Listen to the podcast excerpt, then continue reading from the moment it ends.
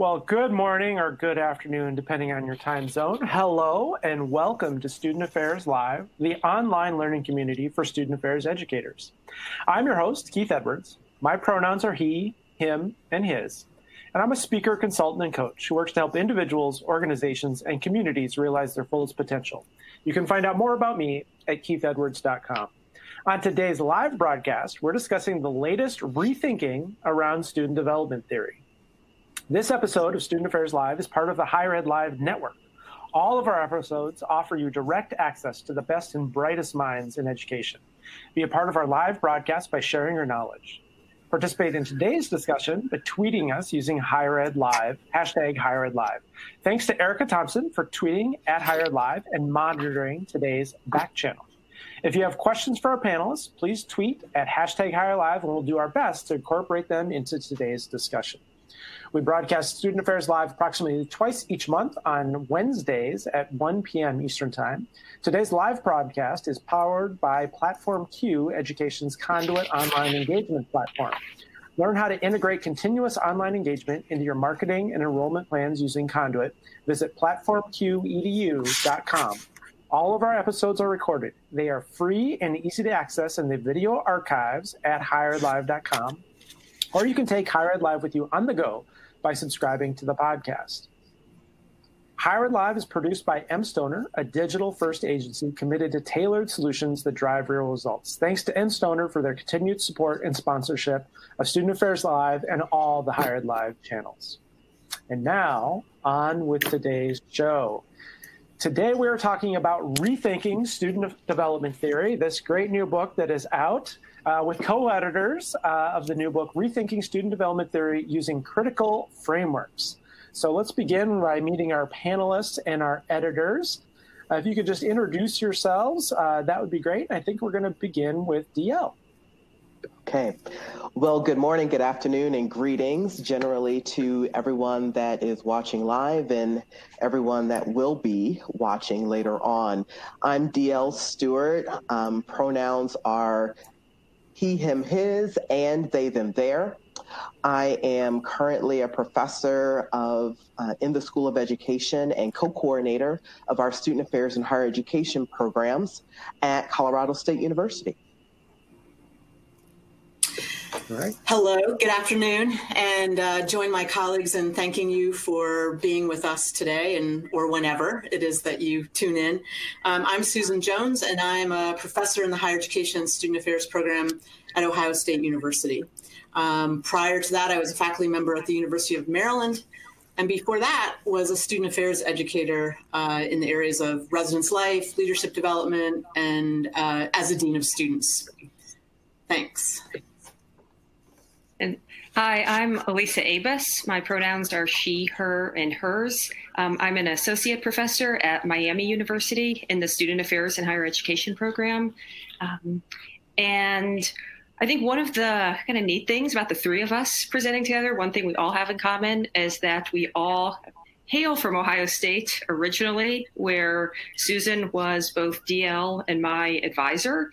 And so we both, this is a really interesting evolution of our early learning of student development theory, initially from Susan, and now 20 some years later, working together on this book.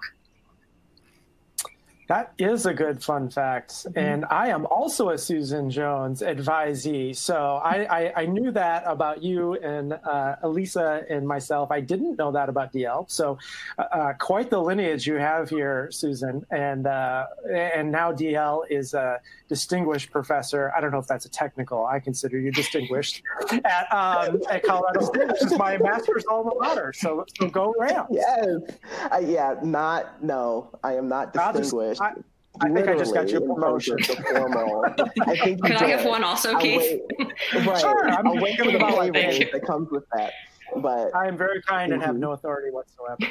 Uh, so this is the book that that we have that we're here to discuss. Uh, the three of you uh, are editors. You have written. You have brought other authors in to share some new thinking, and I love the notion of of rethinking um, but um, I would love to hear kind of the origin story uh, of this book. Um, how did this come to be? How did it originate? Uh, what were you trying to accomplish? So maybe Susan, you can begin by telling us how this this project came to be. Yeah, thank you. First, uh, let me say, in my enthusiasm of um, saying hello and thank you, I neglected to say that my pronouns are she, her, hers. Um, and I'm also beginning to see my role as the old one um, uh, among the group. Um, but it's really exciting for me to be here with DL and Elisa and Keith. Um, yeah, we prefer wise. Wise, thank you. I'll wise. take it. I'll take it. Uh, so, um, from from my perspective, uh, from my memory, um, uh, the way that this book got started was that I was serving as one of the editors of New Directions for Student Services with Sherry Watt, and um, Elisa was actually working on a volume, holding it up right here. Uh, 2016 on critical perspectives on student development theory. And um, as many of you may be aware, New Directions uh, is designed to be relatively brief treatments of contemporary issues in student affairs, research based, but but brief. And I read that volume and I thought this is really good, and this is just the beginning of the conversation. And so I talked with Elisa and DL. Um, Elisa, whenever I say to Elisa, I have an idea. She cringes um, and puts her head down. DL was much more gracious. Um, uh, but I talked with the two of them because we all do share this love of theory and um, a belief in the transformative potential of theory. And so the three of us kind of put our heads together about whether or not we could build upon what Elisa got started in the New Directions volume and develop it into um, a new treatment, an innovative treatment of student development theory. And I think we went into it, and I will let DL and Elisa add their parts, but I think we went into it wanting to push the boundaries and be creative while also honoring uh, what we all learned um, along the way about student development theory. So there was both um, an interest in scrutinizing at the same time as appreciating uh, what had come before. So that's how I tell that story. Um, I, I, love the both and of appreciating and and rethinking uh, together. Together. Who's who's got a slightly different version of that story? Oh. I'll qualify my cringeworthiness here, um, but but it's it's true. I mean, when Susan has good ideas, and it means we work hard together on these ideas. So sometimes I have learned to duck and cover when she suggests things, but on this one, it was really quite compelling. And because when I was editing the New Direction series, I did feel like that book or the New Directions book, I did feel like that book very much was a bridge between where student development theory is and where it needs to be heading. And so I was feeling some of those limitations, but it really, for me, the reason I felt compelled to, to work on this project came mostly from my teaching. And so that was why I was really, I did want to do this was I felt like when, as I was using the um, New Directions book and other literature, and we spent a lot of time critiquing existing student development theories. And that was terrific. We would you know, we would talk about critical theories and post-structural theories and trying to talk about how the students who I was teaching were really very diverse um, group of individuals, you know, whether or not they saw themselves, and a lot of students didn't. And what I was finding was I was starting, you know, I was feeling good in some ways about my teaching that we were spending a lot of time critiquing existing theories. But what I also realized was that I was, I think I was doing some harm to the students, and that students were to sit in a class and just see all of the limitations, to say the theories aren't speaking to you. I mean, where does that really get a student? And so for me, I just felt really compelled that we needed to be writing about something that was much more hopeful and something that really did show that there are, are not just possibilities, but actual ways we can talk about theory that where students are going to see themselves and not only see um, and not only be reminded that they are in, invisible and that's what this book does is it makes students visible um, in ways that they deserve to be. Mm-hmm. I, am I'm, I'm really energized by hearing that, Elisa, because I think it is so easy to be critical and critique what is out there, uh, but to move from that critique to then what what could come next and what does that lead us to and, and where does uh, uh point us, um, I think is is really really great. Um, yeah, what would you like to add to how this project came to be? Sure. What what I remember in terms of origin story was that this all I, I got um, uh, I got accosted at the ASHE conference. I think it was an I think it was an ASHE conference. And and Susan came up to me and said, "Hey, I want to talk to you about something."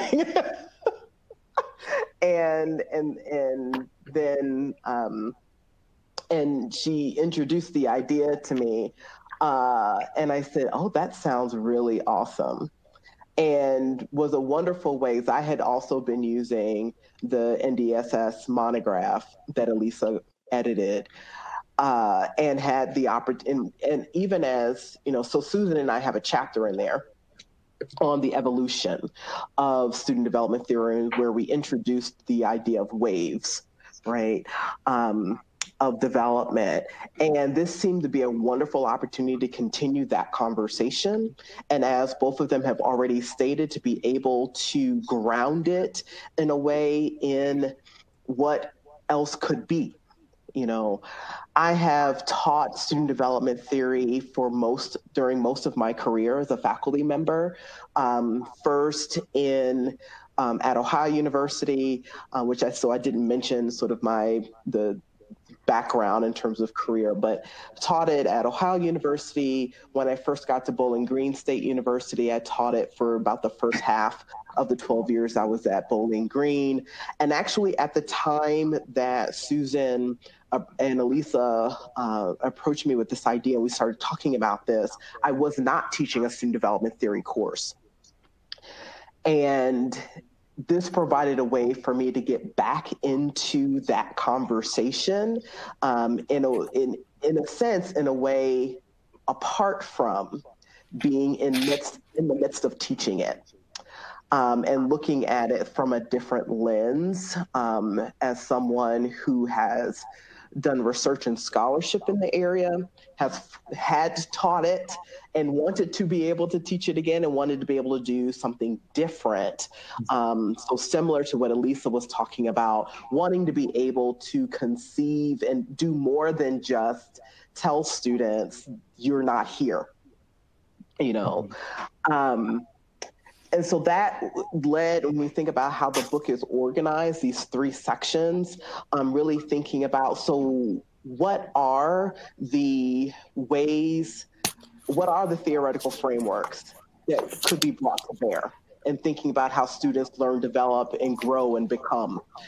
And then that's part one. And then part two thinking about so what are the essential constructs that we talk about that we rely on.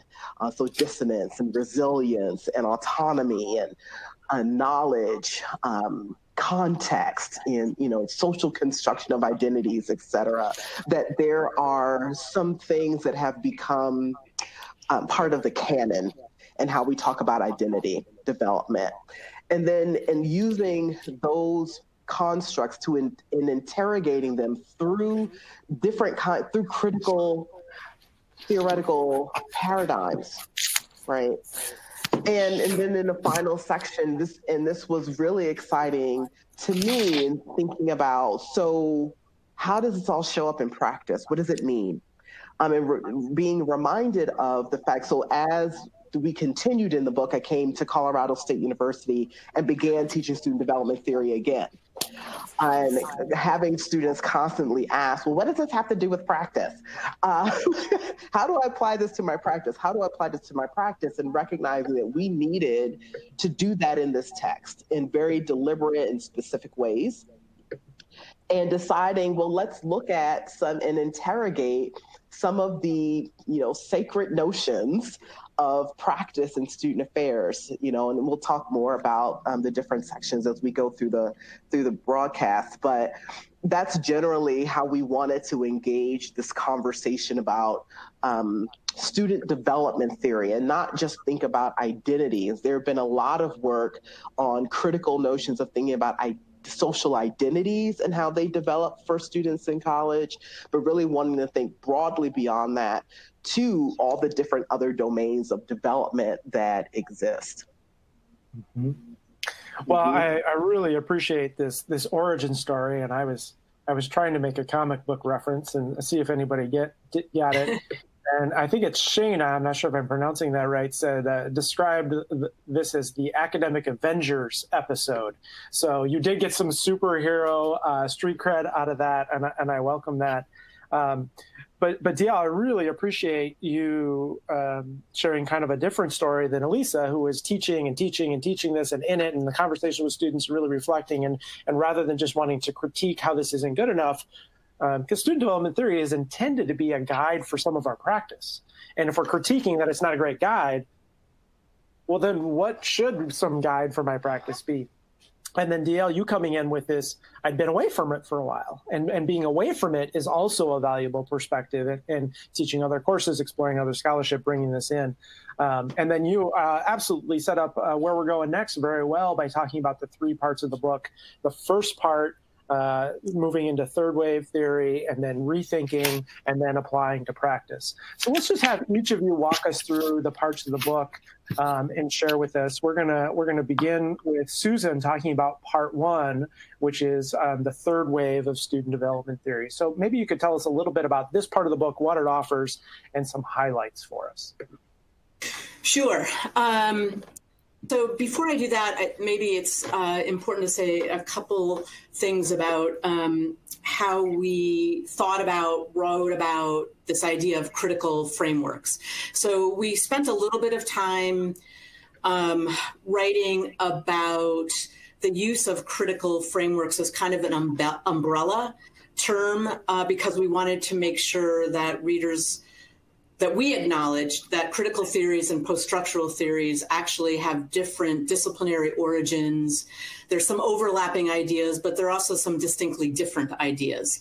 So um, our focus in using critical um, perspectives as an organizing idea was to elevate discussions of uh, the role of power, marginalization, the importance of context, the importance of socio historical influences, um, the importance of praxis, and this goal of um, liberatory potential.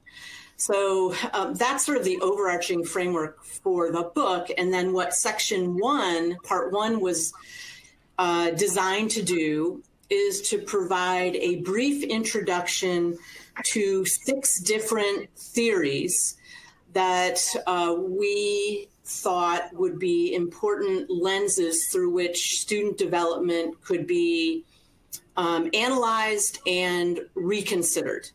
Um, we point out that these aren't the only six, that there are more, but these are the six that we thought um, perhaps there was the greatest uh, resonance with student development, and also those that had been almost entirely untreated in student development literature. Um, so these include critical race theory, intersectionality, crip theory, queer theory, um, indigenous epistemologies, um, uh, feminist theories, did I did I name six? I think so. Yes. Um, and what we asked each of those chapter authors to do was to provide a, a brief introduction. So these chapters are short um, because we recognize that each one of these theories is book worthy, several book worthy in and of themselves. So we knew we couldn't do um, them full justice. So we asked the authors to provide a brief introduction to the theories, um, to make some comments about how student development might look different if these theories were applied, and then to provide some references, resources uh, for readers with an encouragement to delve more deeply. Uh, and then the idea was that these chapters became um, the springboard for the chapters in part two. Um, and I should say that the first chapter in, in, part one is actually building upon the chapter that DL and I wrote for New Directions on the waves. Um, and I had the great uh, privilege of actually writing this chapter while I was at the beach on sabbatical. So the whole metaphor of waves, uh, like, resonated with me in, in new waves. But um, in that chapter, what I try to suggest is that with waves, there there's no way to separate one wave from the next.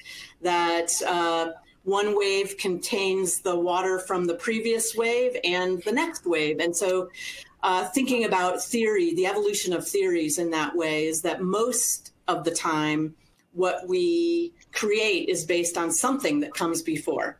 Uh, even if it's a critique of what comes before, you're you're building, extending, revising, recreating um, based on some ideas that come before. So, uh, in that chapter, we look at first wave theories, second wave theories, and third wave theories being the critical perspectives that we then advance in the, the rest of the chapters in part one. So that's yeah, my was, summary. Uh, That's a good summary. I, I, think there's a joke here from three advisees of Susan Jones about what she considers short and what other people consider short, often being different. but but these actually are very short. They're about nine or ten pages each of them, and I found this to be a very useful and helpful because um, I think we've all heard about critical race theory or crip theory or, or these things. And uh, although people may have heard of them and may use that language, we don't always have a good understanding.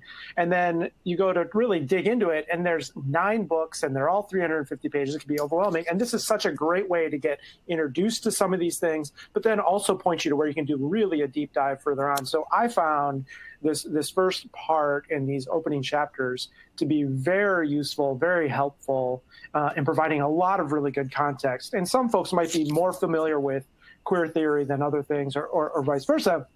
But it really helps bring them together and see the similarities and the differences in these third wave theories. Um, and so part part two is the rethinking or the reconsidering or the unlearning about um, student development theory. Uh, and uh, Lisa, why don't you kind of walk us through that part of the book? Sure. So in the section two, we use the critical post-structural theories that Susan just talked about to actually reimagine different constructs of student development theory. So we you we talked about we have seven seven chapters, seven different constructs um, we talk, we critique the, and reimagine uh, the constructs of resilience, dissonance, social construction of identity, authenticity, agency, knowledge, and context. And just, we recognize that those aren't the only seven constructs of student development theory, but these were seven that we saw really spanning a number of different theories, uh, seven that were applicable to so many students and just really just, yeah, stood out to us as ones that were important to, to take on. We chose to talk about constructs and reimagine constructs rather than particular student development theories or families of theories because we felt that if we were critiquing particular theories, we were falling into the trap of continuing to center theories that are grounded in dominant norms, grounded in whiteness, in maleness, and then present the critical theories as alternatives to those dominant theories. And we wanted to avoid doing that. Again, that falls into some of the earlier ways we started to critique student development theory. Constructs, on the other hand, are not grounded in particular dominant norms, but rather can be interpreted in multiple different ways. So that's why we went with constructs rather than theories. Um, I have to say, I think section two of this book is really quite beautiful. Um, and the reason that it's really beautiful is because of the authors who, who wrote these chapters. The, the way that they are structured is that two authors wrote each chapter. One author presented a personal narrative that centered around the construct. And then the two authors together co analyzed that narrative to then reimagine the particular construct. the narratives that the author shared are just are powerful. They're beautiful. There's song, there's poetry, there's um, prose. There's even a Q, one of the songs you could even uh, scan a QR code and, and hear the person performing the song. Um, and what pe- what these authors were willing to share was really just um, yeah quite remarkable, and that was really important because you know I think telling stories is what brings theory to life. You know, theory is meaningless without the real lived experience. And critical theories, in particular, are intended to get into the real lived experiences and think of, and think about you know emancipation around around stories. And so we thought that these narratives really would make these theories much more um, relevant to people to the readers it was important to us that the two authors analyze the narratives together rather than one author analyzing another person's narrative, because all too often people with power who are retelling the stories of marginalized individuals, and we didn't want to perpetuate that kind of a pattern. And so we brought, so people came together to analyze their own story um, and to bring together different perspectives and people did that in a lot of different ways. The one chapter uses uh, some duo ethnography. So they engage in conversation. Chapter that gets into um, indigenous ways of knowing really tell gets gets into meaningful dialogue um, that's very true to the, you know, the, historical patterns of indigenous ways of knowing, and so it just it, you know, it illustrates the kind of knowing that, that the theory is is um, it teaches us. Um, other people wrote about it in a more of an analytic way, but it's just showing again the way that knowledge can be produced in multiple different ways depending on people's own lived experiences. So I have to say, as an editor, I was just taken by this section. And I never expected people to be as vulnerable and powerful as they were in these chapters. Well, and kudos to the three of you as editors for opening space for people to to write in that way, to even imagine some of these possibilities, um, and to bring some of that in. Um, and, you know, the, the, the contents here can, you know, uh, resilience, dissonance, agency, vulnerability. These can always be kind of considered by some so, used so often in student affairs context that it can be considered buzzwords. And I loved reading these, and we get to unpack because I think I hear a lot of people use vulnerability without having a great definition or critiquing it without having a great definition. Oh, are we we're having a little campus emergency there, Lisa? Oh goodness. I think I have to evacuate. well, this is the Higher Ed Live first. Yeah if you have to evacuate, we care about you. We care about you more than we care about the episode. So if you have to step away, maybe take your laptop with us and back with it. Yeah, just, you know just, I'm taking my laptop. just mute yourself and your video, All and right. you can come back and rejoin us uh, when right. you're able. I'll be back. All right. Some people will do anything to get out of a live video. Yeah, yeah. Well, we've never done that before. Erica, good luck retweeting that. Um, so Elisa has been asked to evacuate. Hopefully, she will be able to come back and join us. Uh, but um, and we'll get an update to folks one way or the other, make sure everything is okay. But uh, as I was saying, kudos to, to, you as editors for for creating the openness. Um, these these things, these concepts that you're exploring in greater detail here, can often be buzzwords that are misused um, used in this way, easily critiqued by giving a poor definition, um, things like that. But I really love the exploration and the dynamism of this here. Um, and I think it's something that people, as we use something like vulnerability in a lot of squishy ways, can come back to and reference. I think the other thing that I really loved here is the the, the rabbit trail of the references and the other things and the the modeling and, and all the places that it can lead, um, not just in terms of the concepts, but also in terms of process. So, um, and I just got to say, I love the idea of not recentering by critiquing, um, and the power analysis there of not recentering by critiquing. You know, I, I'm I'm reminded of community organizing work that says let's not focus just on our problems and let's not even just focus on our solutions because if all we're doing is centering our solutions, we're still centering the problems. But how do we imagine possibilities and get beyond just the problems and imagine new things? Uh, and you've done this here in a beautiful um, scholarly way. Um, DL, take us to uh, part three, which is, I think, what a lot of our, our viewers and listeners are interested is what do I do with this? How do I put this into my practice? Mm-hmm. As we mentioned before, student development theory for many of us has guided our practice, and we started to critique that. And now, how can this guide our practice in a different way? Absolutely, Keith. And before I get into part three, I want to name something really special also about section uh, section two or part two, and that is that the um, co- the the author teams, one part, one of those authors in each team is either currently or very recently been either an undergraduate or graduate student um, who was writing with um, a faculty scholar. Okay. And so to bring in the voices as authors, as those who can write their own experience, um, and that count as scholarly.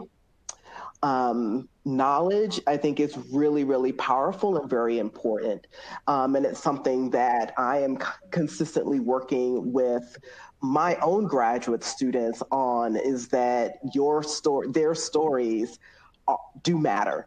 And that is scholarship, all right, to bring that in and to analyze that. Um, and so I, I, wanted to make sure I, I, put that out there around part two.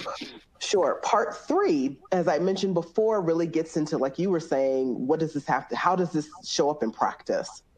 And the uh, introductory essay for this section uh, that I wrote um, starts with talking with citing Clyde Parker, and Susan love loves that I love Clyde Parker, and and I do. I I I don't know who Clyde Parker is. Help us learn. I love this work. I love this um, this article um, that Clyde wrote um, that talks about, and so this yeah, is a, a scholar. Say what year?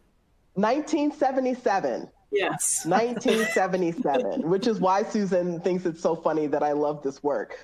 But it's Clyde Parker is a student de- student development scholar, and uh, and in this particular article that he wrote in 1977, and and as I introduce this to my students, so I teach this article every year that I've taught student development theory. I've taught this article. And I tell students all the time just because something was written before you were born does not mean that it is not worthy of consideration. It doesn't mean that it doesn't have something to offer. Um, and I usually partner that with, you know, I came from the 70s as well, and I think I have something good to offer still. so, but in what is in the name of the article, DL? So sure, it is. Um, let me get or the something exact close that name DL can track or that it's Sarah a really, can track them. It's a really simple title. It's called On Modeling Reality. And it is from um, the journal. It's from what is na- what we now understand, what we now know, excuse me, as the Journal of College Student Development. Its original name was the Journal of College Student Personnel. Um, and so this is this is a, a gem of um, from the archives there of JCSD, of what's now JCSD, on modeling reality, um, and volume 18 uh, of that. And in this article, Parker is identifying the dilemma, the paradox, and the problem of translating theory to practice, right? And he talks about the dilemma being that good research and theory require abstraction, right, of a few elements from the whole of human experience. So we can think about that abstraction of a few elements being those constructs, right? When we talk about and we hone in on resilience, there's Elisa. Who wonderful, you made it out. um, but so we're talking about Clyde Parker, Elisa. And the dilemma being that, you know, when we can speak, we can focus on knowledge or context or resilience as it, in a sense, as a theoretical abstraction, right? Of the element. Practice, though, when we actually work with students every day, that requires concrete and specific behavior in situations that are complex right? Where multiple things are happening. There's no one thing that there's no one box right that works there and practice requires really concrete and specific behavior and then we have this paradox theory dealing with abstractions cannot be applied in concrete and specific situations but concrete and specific action flows from the personal theories of the actor right? So what i've internalized as my rationale my understanding of why things are the way they are. And therefore this is the lens i'm using to understand what's going on with the student with student the student group with the institution right? And so the problem that parker identifies is learning how to transform formal theory into personal theories of action and so when we see and hear, as I have over the course of now going into 19 years of faculty work, um, and even going back into my first practitioner role straight out of undergrad, um, working in multicultural student services, that and constantly hearing practitioners saying, "Well, I don't really use." I don't use theory. I don't, and saying they don't use theory. And what they're referencing is they perhaps are not using formal theory, but they are using theories, right? They're using what they have internalized, their personal theories for why, how, the how and the why and the what, okay, of student behavior. Um, you know, we, we could bring in Lewin's model as well. Uh, Lewin's formula is another another thing that comes before um, comes from the 80s i think. Um, you know the function right? The function of um, behavior is a function of the interaction of the student in the environment. So we have theories about that about how that works. This final section tries to resolve parker's dilemma the paradox and the problem of applying student development to student affairs practice by really helping to ground what happens in part one and part two and connect that to people's actual experience right? With the hope that they'll internalize that um, and it becomes part of their personal theories of action okay?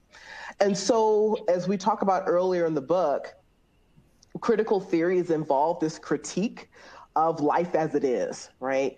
Um, which is drawing on um, another scholar uh, jessup um, we're also drawing on Martinez Alemán, um, who, Ana Martinez Alemán, who suggests that frameworks aim to produce social and political action. So the work of student affairs is not absent the context of the institution and the society that we function within. Okay. And so our practice can be liberatory or not. Okay it's not simply something that happens on a day to day, on the ground basis that has nothing to do with being liberatory, with being emancipatory, um, with because it, it can be that or not, right? And so this is the shortest section of the book, actually. Um, it, it's three chapters here, and then the concluding chapter um, is really not part of this section. Um, but these three core guiding tenets, as we think about um, what we what has become almost ubiquitous in student affairs practice, um, how we talk about involvement and engagement, the principles of good practice, you know, so that literal model, the principles of good practice um, in student affairs, and then the notion of high impact practices. Okay and wanting to rethink them as those three guiding tenets really are grounded in what we've learned from first and second wave models, right? Um, and rethinking them. What does it mean? And what is the impact? And so these are not just um, takedowns of these three areas, but really wanting to, as Leigh Patel would talk about, have a theory of change Okay. How do we approach this from a these ideas from a different standpoint, from a different lens, and create, um, in a sense, you know, to, to, adapt what Laverne Cox has talked about as possibility models for how we could practice student affairs differently. Okay. And so, um, These chapters transform formal theory into personal theories of action to instigate, um, as is written in the introductory essay for this part, to instigate concrete and specific actions for application in concrete and specific situations. Right. So, really, we could say that embedded in each chapter is the assertion that one's worldview and how you understand reality and how you understand knowledge matters for how one does the work of facilitating student learning, meaning making, and development. It's something that I talk about in um, in my classes. I have them start with how do you understand the world? What's your worldview? Because that's going to inform how you approach questions, issues, you know, concerns that you have with working with students and the work that you do as a student affairs professional.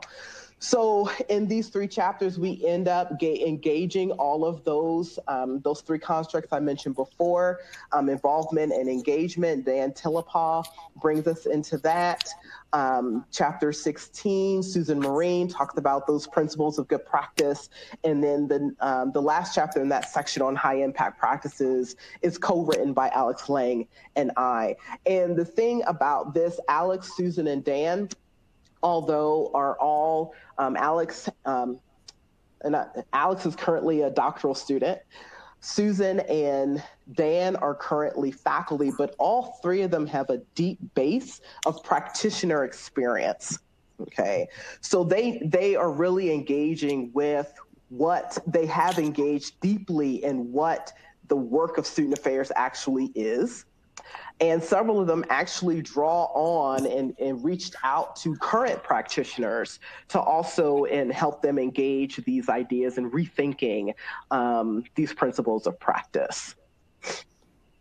Thank you so much, DL, for, for walking us through that. Um, I want to do a little bit of cleanup here. One, thank huge kudos to Erica, who got a, a link to that article by Clyde Parker on modeling reality out via Twitter. So thank you nice. so much, Erica. uh, also, want to mention that uh, Layla McLeod and Jenia Betancourt, if I'm getting that right, are off, are doing a virtual um, book club around this particular book. And uh, we've mm-hmm. also shared with folks um, a, a, discount code that Stylus is offering. If you want to order this awesome book through Stylus, you can use the discount code RETHINK without the I, R E T H N K, and get a 20% discount. So a little bit of cleanup on Twitter. And then the other thing is we've had um, someone, and I've just lost it in my feed here as I'm trying to do 37 things at once. Uh, people loved your comment that some good things did come from the 70s, myself included.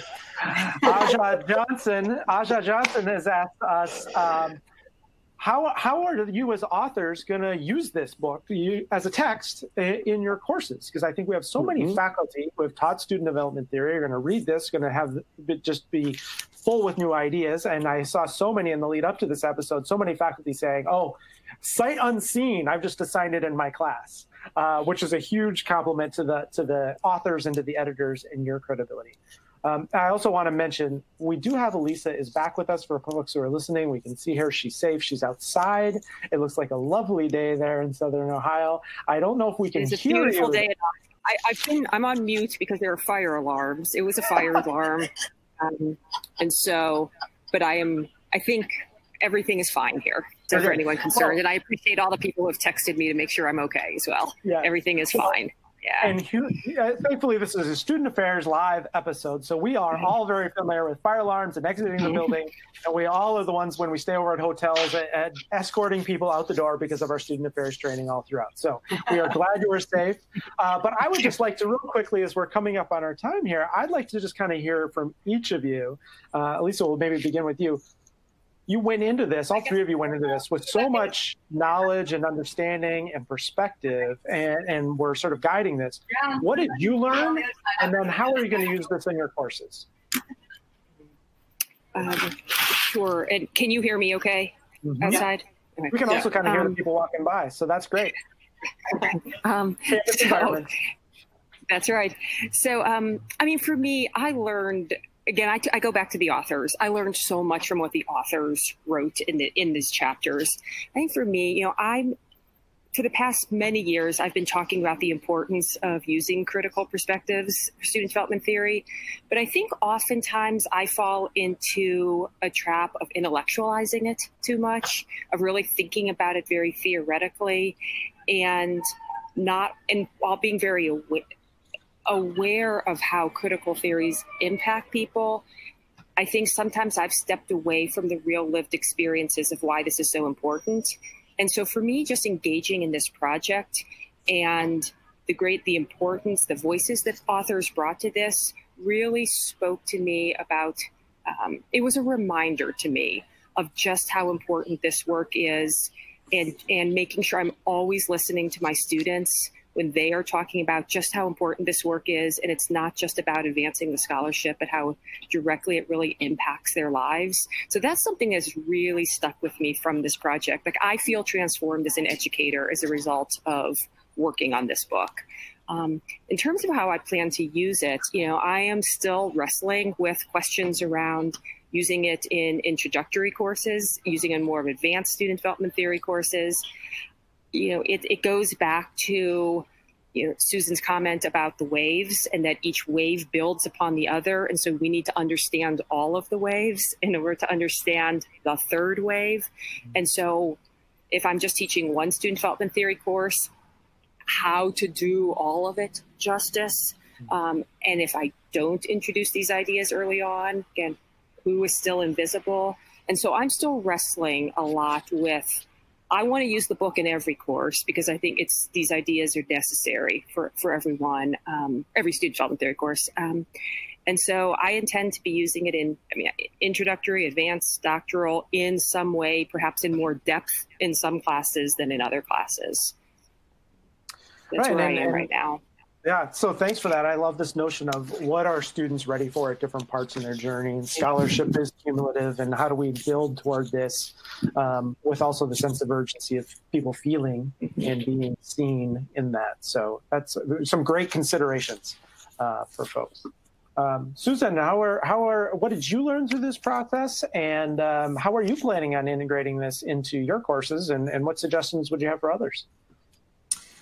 Well, that's a great question. Uh, how I plan to, I'm I'm uh, actively thinking about it, but I think um, what I've a couple things that I learned. I learned a lot, but uh, and to echo what Elisa and DL said earlier, I was blown away by um, the the the vulnerability of the chapter authors and um, their willingness to take us places that uh, we may not have gone otherwise. And so, uh, learning from that, learning what happens when you remove com- constraints um, for mm-hmm. people, and and I think sometimes older theories are perceived as constraints. So if we open up those possibilities, what happens? Um, I think I also continue to think about how to hold the old and the new simultaneously. Um, so I find some people are really quick to just land on the critical perspectives without uh, and those those theories were not developed with college students in mind or student development in mind. So i think we have to be a little bit cautious about a universal application and know kind of how it is we're using those theories. Um, so in terms of how i'm going to approach my classes i'm still trying to figure out how to integrate this. Um, I don't want to do a chronological uh, conceptualization of, you know, you start at the beginning and you end with the critical perspectives. Um, I do think that there's something enduring about ideas that come from some of the early theories. Like, for example, I often think about Belenky et al.'s work, um, and they were building upon the work of William Perry but they made the point that for um, marginalized populations, dissonance is what is not what's needed to promote learning. It's support. A lot of people don't know that. So, like, how can we delve into some of the earlier theories in ways where we've missed important points that that do probably translate into um, the contemporary realities and lived experiences of um, students today. So uh, I love thinking about this in new ways, and the book has really helped me to do that. Great, great. Thank you. DL, how uh, what did you learn, and and how are you going to integrate this, or suggest others might think about it? Sure. Um, I found my experience with this text to be very affirming. Um, as someone who you know comes into this work, um, and not saying that this isn't true for Susan and Elisa, at all. But my orientation coming into this work is very grounded in the I don't see myself here. Um, and being very sympathetic to students saying, I don't see myself here, which is something that um, Elisa uh, specifically also articulated earlier on in our conversation. Um, and so for me, I found this book really affirming. I learned the ways that it is possible to do this, right? And so this text, as I mentioned earlier, drawing from Laverne Cox, is a possibility model, right? Um, for how to engage these ideas differently and to um, apply them differently. And so being expanding my my understanding of how broad that post possibilities are and how deep they are was incredibly meaningful to me in terms of how I'm using it. So, like, I have to use it right. I'm teaching student development theory like right now.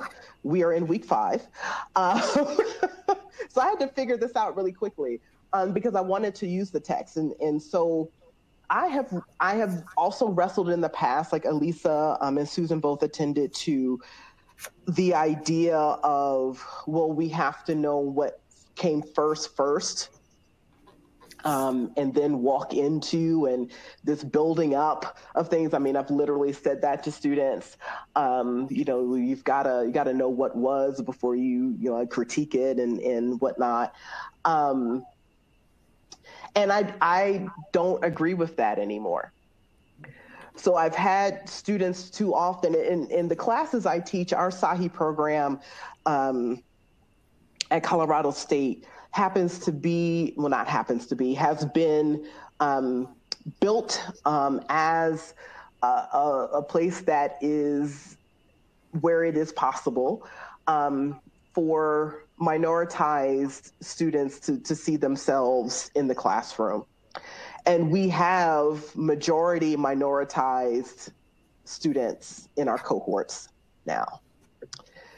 And we're and they're not just just majority minoritized and i mean that not just race and ethnicity but also sexuality and gender and disability. Um, so bringing all of those things together we have either singly or multiply right? Um, majority of students who hold one or more of those identities minoritized identities. And so um, they come in also with having already had experience contending with first and second wave ideas of the world okay and paradigms of the world and having to make sense of them and push back on them. And so this year actually we are starting with third wave. We are starting with this text. Um, and we've talked about, and I have always been in the last, well, particularly in the last two years, talking about worldview as the beginning. And I am now sort of coupling that with, okay, let's talk about, use that as to as the segue into thinking about other kinds of worldviews that could exist. And other ways to think about these. Here, here are some constructs. Here are some ways to think about them, and then going into these are how these things have been discussed previously. Let's interrogate them through the lenses we've already built. Okay. And see what can be rescued from the fire. Right. Mm-hmm. So I've talked about, I use that metaphor um, uh, for the last uh, three years now. Huh? Right. yes, exactly. Super You know, your house is on fire. You have to leave. What do you take with you? Right. Um, and are there things that are worth taking with you? And we've discovered over the last couple years that there are things that are worth taking with us from first and second waves. And, and particularly once we have an appropriate and fuller understanding and accurate and fuller understanding of what is in them. So, as Susan mentioned, right, that Perry actually does not hype dissonance, right? Um, he hypes support, right? And that that becomes um, like, oh, you know, and and then leaving behind what needs to be left behind, right? But trusting that students can, um, in a sense, get thrown into the deep end of the pool and learn how to engage from that end okay. instead of a pedagogy that still centers the need to start here, right?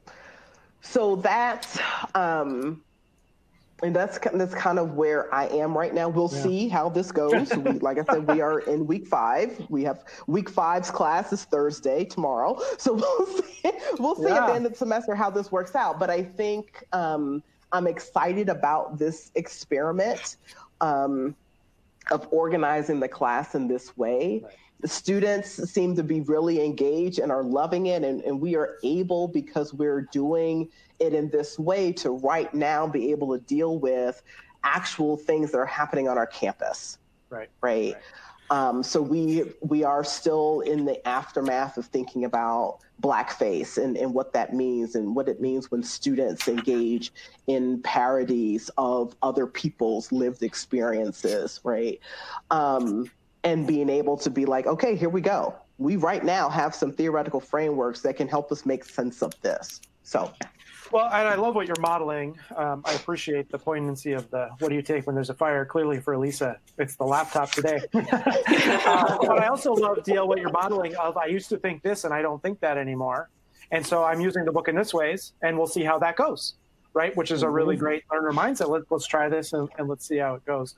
Um, a couple of things. Uh, uh, thanks, thanks to all three of you for being wonderful guests, for editing this book, for bringing the authors together, for sharing it so beautifully today. Um, I want to mention uh, again um, Layla McLeod and uh, let's see if I can do it. Genia Betancourt, thank you for the, the correction of the pronunciation via Twitter, are doing a virtual book club. There is the, the, the Rethink without the I, R E T H N K. If you order through Stylus, a 20% discount on the book. So uh, I'm just grateful to all three of you for your time today as panelists. Uh, also to the great work of our producers behind the scenes and to Erica for tweeting and managing the back channel and getting all these resources out. You can re- receive reminders about this and other episodes by subscribing to the Higher Ed Live newsletter or at our archives.